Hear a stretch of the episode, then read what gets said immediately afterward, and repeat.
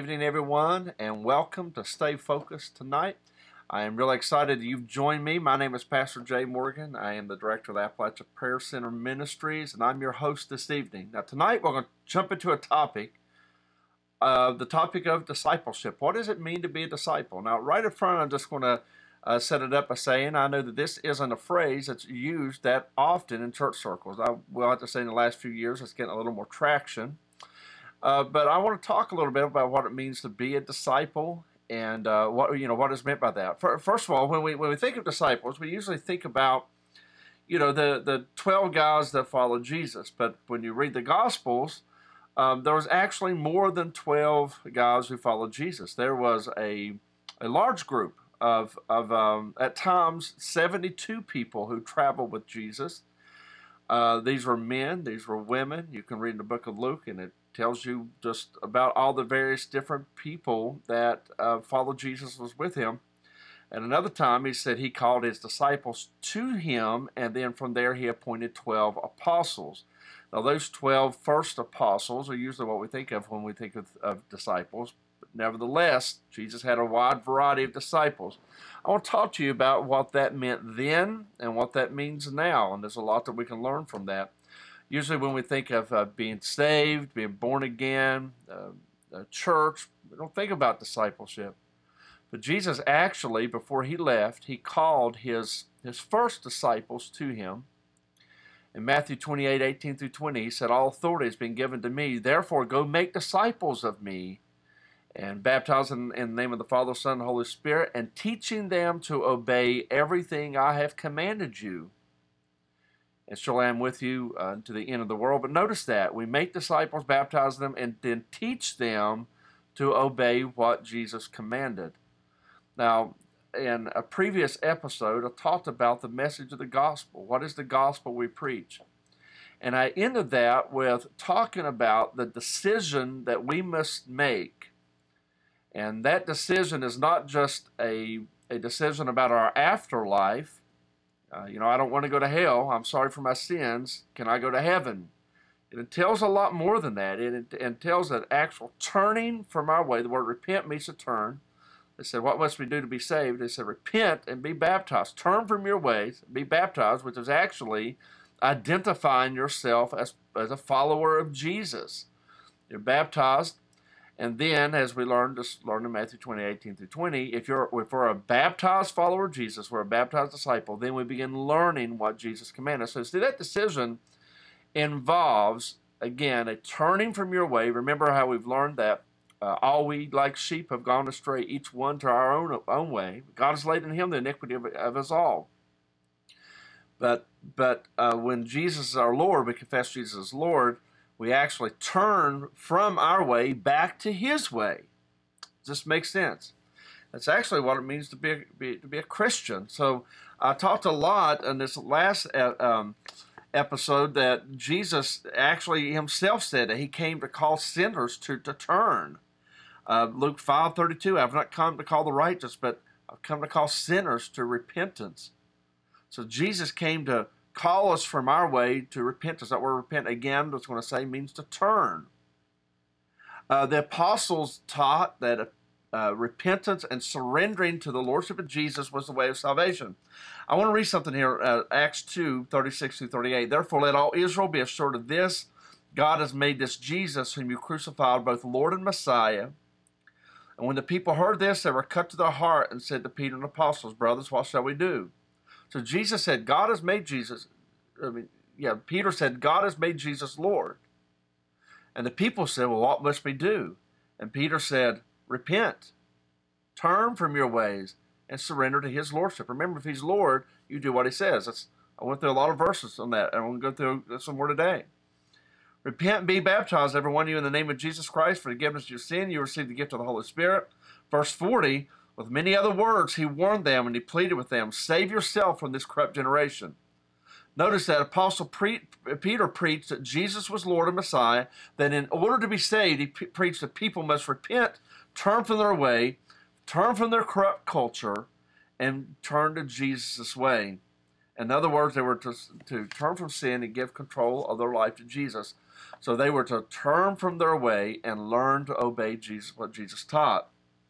Now, uh, uh, Apostle Paul reiterated this in Romans 10 and 9 and said, If you confess with your mouth Jesus is Lord and believe in your heart that God raised him from the dead, you will be saved.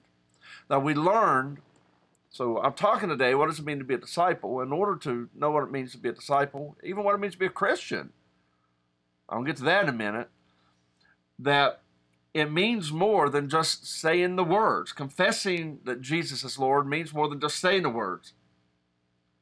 We have to actually believe in our heart. And remember, your heart is the center of your will, your desire, your emotions. So you're giving up control of your life to Jesus. I feel like that sometimes I talk about this, I feel like it almost falls on deaf ears because we've been conditioned to say, uh, many, many of us rather, have been conditioned to say to be saved, you just believe some things, tell God you're sorry, ask Jesus to forgive you, and you can go to heaven when you die. But what Jesus and the apostles taught was something more than that. You must actually turn from your ways, surrender to Jesus' lordship, and then you're saved. And His Spirit enters into you, gives you a new heart, and uh, then you're born again. You're spiritually reborn. But then the Holy Spirit actually lives in you and teaches you how to to, to follow God's decrees, as as, as told uh, by the apostle, uh, excuse me, the prophet Ezekiel. But see, in order for this to happen, you must confess that Jesus is Lord. But Jesus himself said to people, why, why, do you call me Lord and don't do what I say? So if he's Lord, you obey him. And another time, Jesus said, um, Many will come to me and say, Lord, Lord. And I say, I never knew you. They're calling him Lord. But he said, But only those who do the will of the Father. Well, does that mean doing the will of the Father gets you saved? No. But it does mean that if you are saved, you'll do the will of the Father. See, confessing Jesus Lord is just more than words you say. Your life actually has to turn, and He actually has to be your Lord. Um, so what I'm saying is, is when you're born again, it results in a changed life. Again, Jesus said in Matthew 7 that you can know the condition of a person's heart by their actions. Now, is it possible to do some right things and not be saved? Sure. But if you are saved, you are going to do right things. Because Jesus said that that we can you again, you can know the condition of someone's heart by their actions. That's heavy stuff. So there is evidence. There's evidence that Christ is in you. A previous episode, I talked some about that. What are some of the evidence of Christ in you that you're born again? Well, just like a baby, you're hungry for God's word. You're hungry to be fed. You you need a family. You desire the fellowship of the family of God. You desire the Spirit of God. You desire to be have, be intimate with the Father. You um, you desire to tell others of God. You you start aligning your life around the purposes of God. Uh, you begin to hate the sin in your life. Not so much just hate sinners around you, but you begin to, as you fall, if you uh, after you're saved, if you sin, uh, God will correct you, but then you also begin to, to hate that sin you, and you begin to desire uh, uh, freedom from that sin. All of these are evidences that Christ is truly alive in you. Now, Jesus said that many will call him Lord, but those that are his will do the will of the Father. A lot of people say, well, Jay, your, your works don't save you. Ephesians 2 8 9 says, Our works do not save us. But Ephesians 2 and 10, the very next sentence says, But you were saved. You were created. You were created in Christ Jesus to do good works, which God prepared in advance for you to do. So even before He saved you, God prepared you to do good works. He prepared these good works for you. So while they don't save you, they are an evidence of being saved. Now, that, that's not, not a popular teaching, but it's straight right there in Ephesians 2 8, 9, and 10. Now, so, so I just said uh, that Jesus said that uh, that only those who do the will of the Father are His. Only those who do the will of the Father are in the kingdom of heaven. It's not just saying His Lord. You actually have to actually listen to Him. So, how do we know the will of the Father? Well, uh, John 12, 49, Jesus said, I did not speak of my own, but the Father who sent me commanded me to say all that I have spoken. John 6, 63, Jesus said, The words I have spoken to you, they are spirit and life. So, how do you know the will of the Father? By listening to Jesus. Remember that the Father, the Father only spoke two times in the New Testament. The first was to say, This is my Son, in whom I am well pleased. That's when he was being baptized. And the second was on the Mount of Transfiguration where the Father said, This is my Son, listen to him. So, how do we know the will of the Father? We know the will of the Father by listening to the Son, listening to Jesus. God spoke through Jesus. I can give you more verses. Hebrews 1, 1 through, through 2, um, where it says, In the past, God spoke to our ancestors, through the prophets, at many times in various ways, but in these last days, he has spoken to us by his Son, whom he appointed heir of all things. So, the will of God is evidenced through and known through the life and teachings of Jesus. So, what does it mean? What does it mean when we say Jesus is Lord? It admits, it means that you admit that you're wrong but you also admit that he's right. So you decide. Here's, here's what I'm going to say. As, uh, to, be a, to, to, be a disciple of Jesus, to be saved, okay, first of all, let me just say to be saved, confess Jesus as Lord and be saved, you are deciding in advance that Jesus is right. Right about what? Everything. And if your opinion conflicts with Jesus' opinion, if he's your Lord, then you do what he says. But if you are still your Lord, then you do what you want. You see the difference? There's a difference between saying he's Lord and him actually being your Lord. So if he's actually your Lord, when you don't want to obey, you obey. right? When you stumble and fall, you get up and you get back on the right path following Jesus. Remember, all we like sheep have gone astray to our own ways. But now, Peter taught us, but now we follow the chief shepherd. I want to say that the life of a Christian is a life of relearning and change. Uh, uh Matthew 10 39, he says, uh, Jesus said, If you cling to your life, you'll lose it, but if you give up your life for me, you will find it. So the life of a disciple is one of relearning and change. I, I think that's why Jesus said we must become like little children. We actually we actually turn from our way and we relearn everything with Jesus in charge. Does that make sense? So we relearn everything with Jesus in charge. Um, the, the Bible tells us that the reason that God saved us was to conform us into Jesus' image.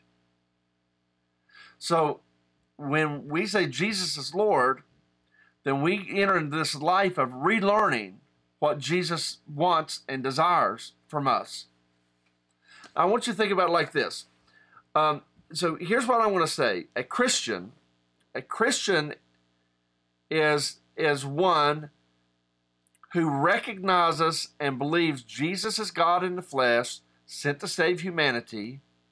Two, the Christian turns from their way and surrenders to Jesus' lordship or surrenders to Jesus' way. And then three, the Christian lives their life learning and doing what Jesus commands. Remember Matthew 28, 18 through 20. Make the disciples and teach them to obey everything I command. Now, I think this is easier to understand if we would understand um, the biblical concept of discipleship. Now, let, let me talk just a little bit more about that. So, let me ask you a question first. What seems to be like heavier, more serious? To say that you're a Christian or to say that you're a disciple of Jesus. Now, most people that I know would say that saying I'm a disciple of Jesus seems to carry like a heavier weight to it. But actually, that's not true. The word disciple comes from the word, um, um, the Greek word discer, which means to, to learn. And so it's a most it's it's best understood as like an apprenticeship. And I want to give you some examples of that in a minute. So you're learning. So a disciple of Jesus is one who is learning to be like Jesus. The word Christian means literally to be like Jesus.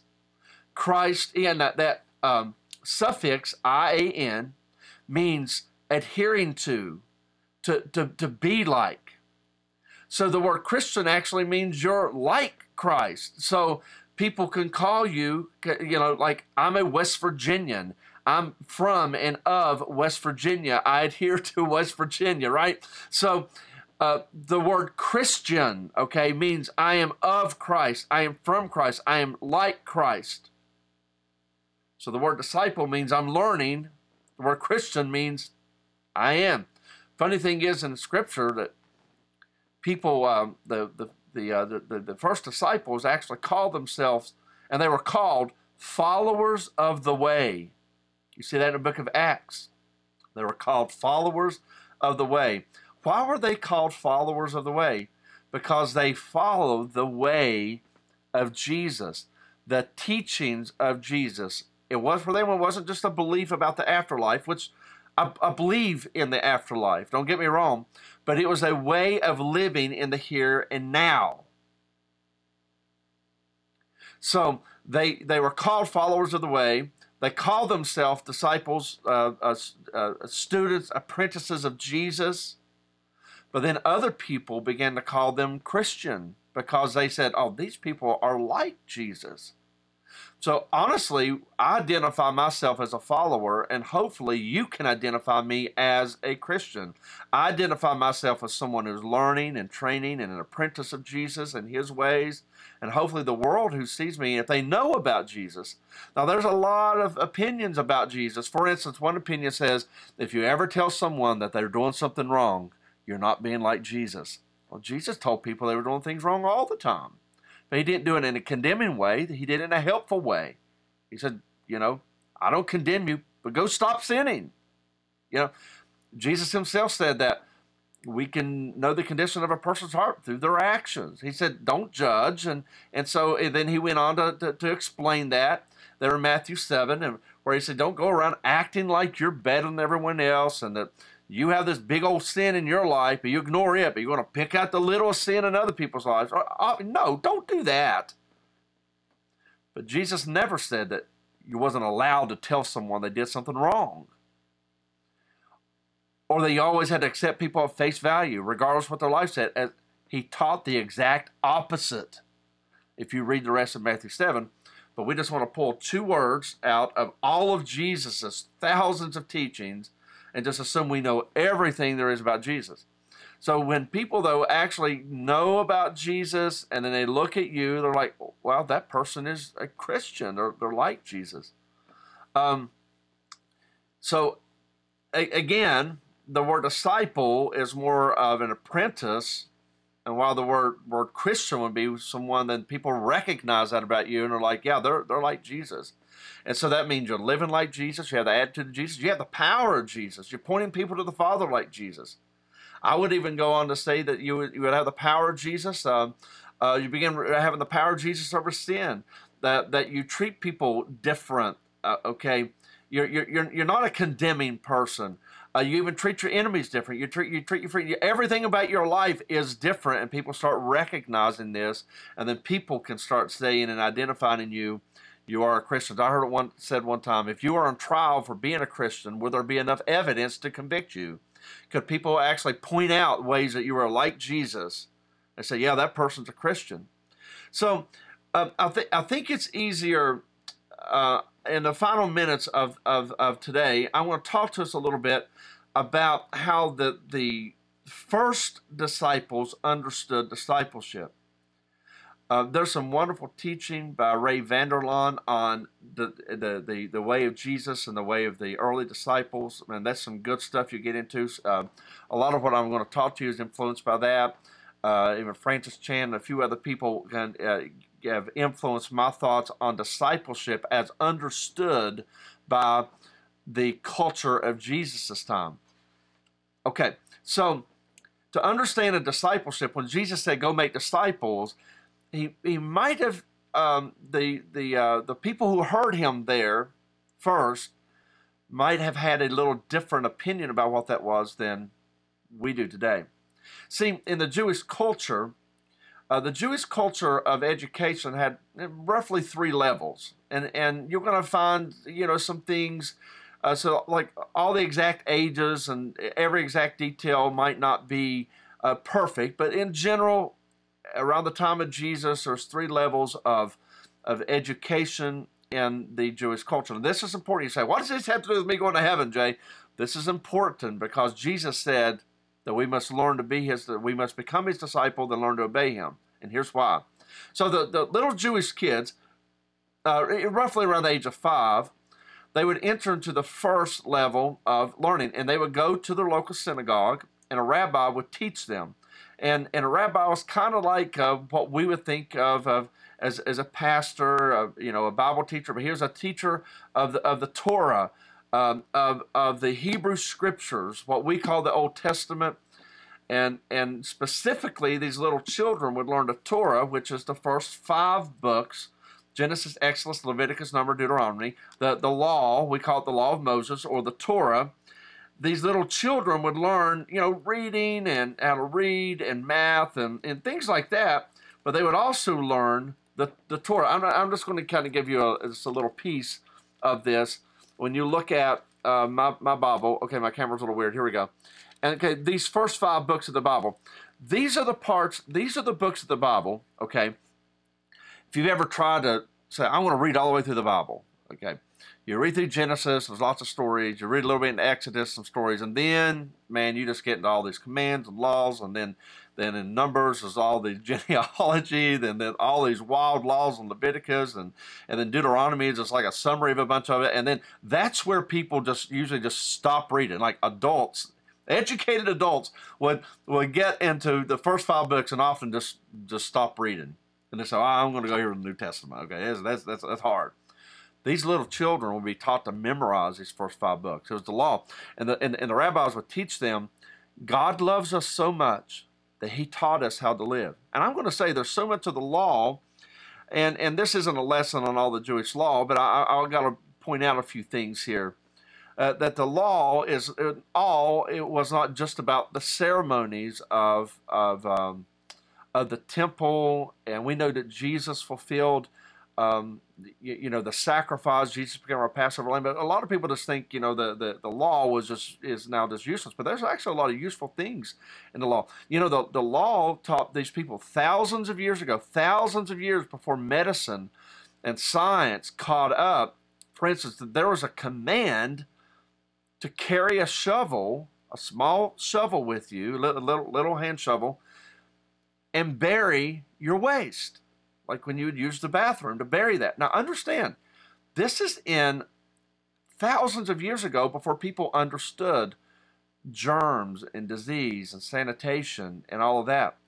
There's hand washing rituals during sacrifice. There's all sorts of cleanliness, how to handle even mold and how to handle all sorts of things that this kind of barbaric society of three to four thousand years ago, at, at least, didn't quite understand but it was all there in the law. So these children were taught the law, and they were taught. And the, and the rabbis, uh, I've, I've, been told that the rabbis would actually take uh, like their slate or whatever and cover it in honey, and and, and which was like the, the sweet of the days of the the the the, uh, the dessert or the uh, um, the you know the sweets of the you know what I'm saying. So they they would put some honey on the uh, the slate and they would have them you know lick the slate and they and they would say uh, I know some of y'all just like like the sanitation now. Is just like ah you know but anyway they would say God's word is sweet to us and there's verses about how His word is sweet like honey.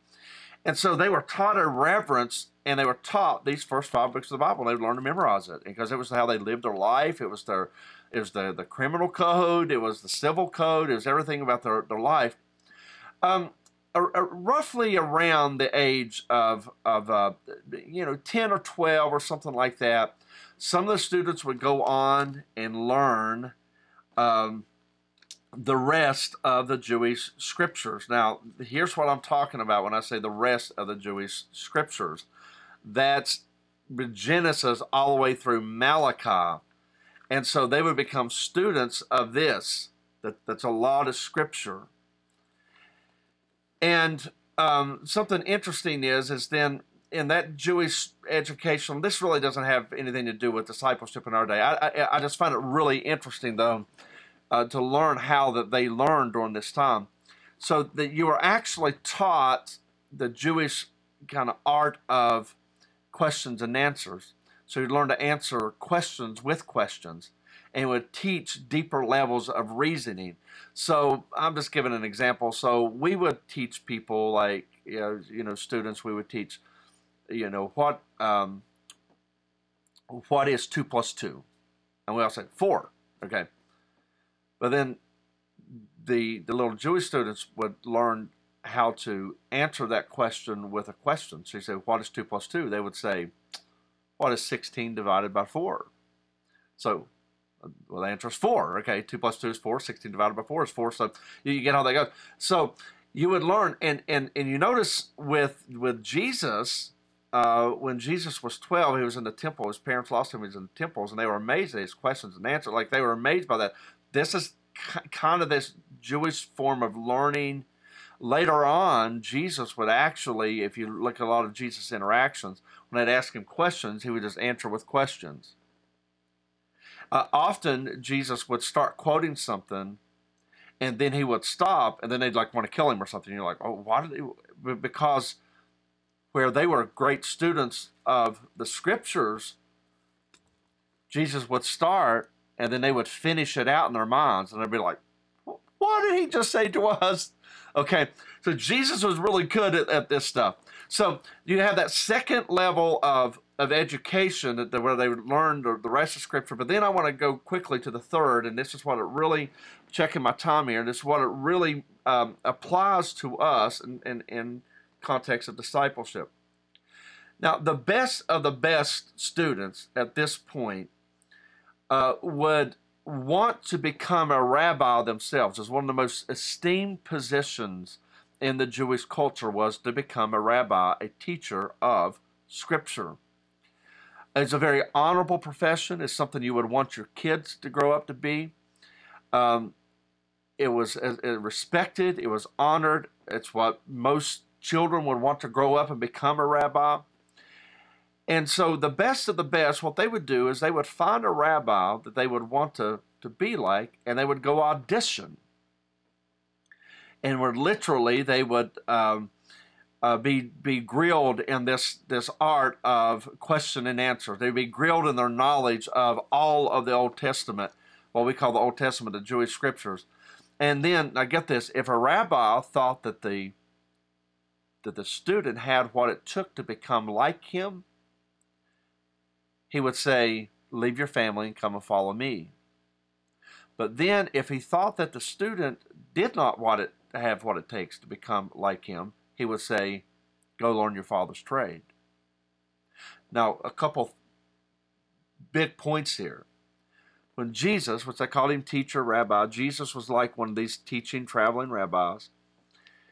Well, he, he was one of these teaching, traveling rabbis, except he was a lot more than that. Notice when Jesus began picking his disciples, what were many of them doing?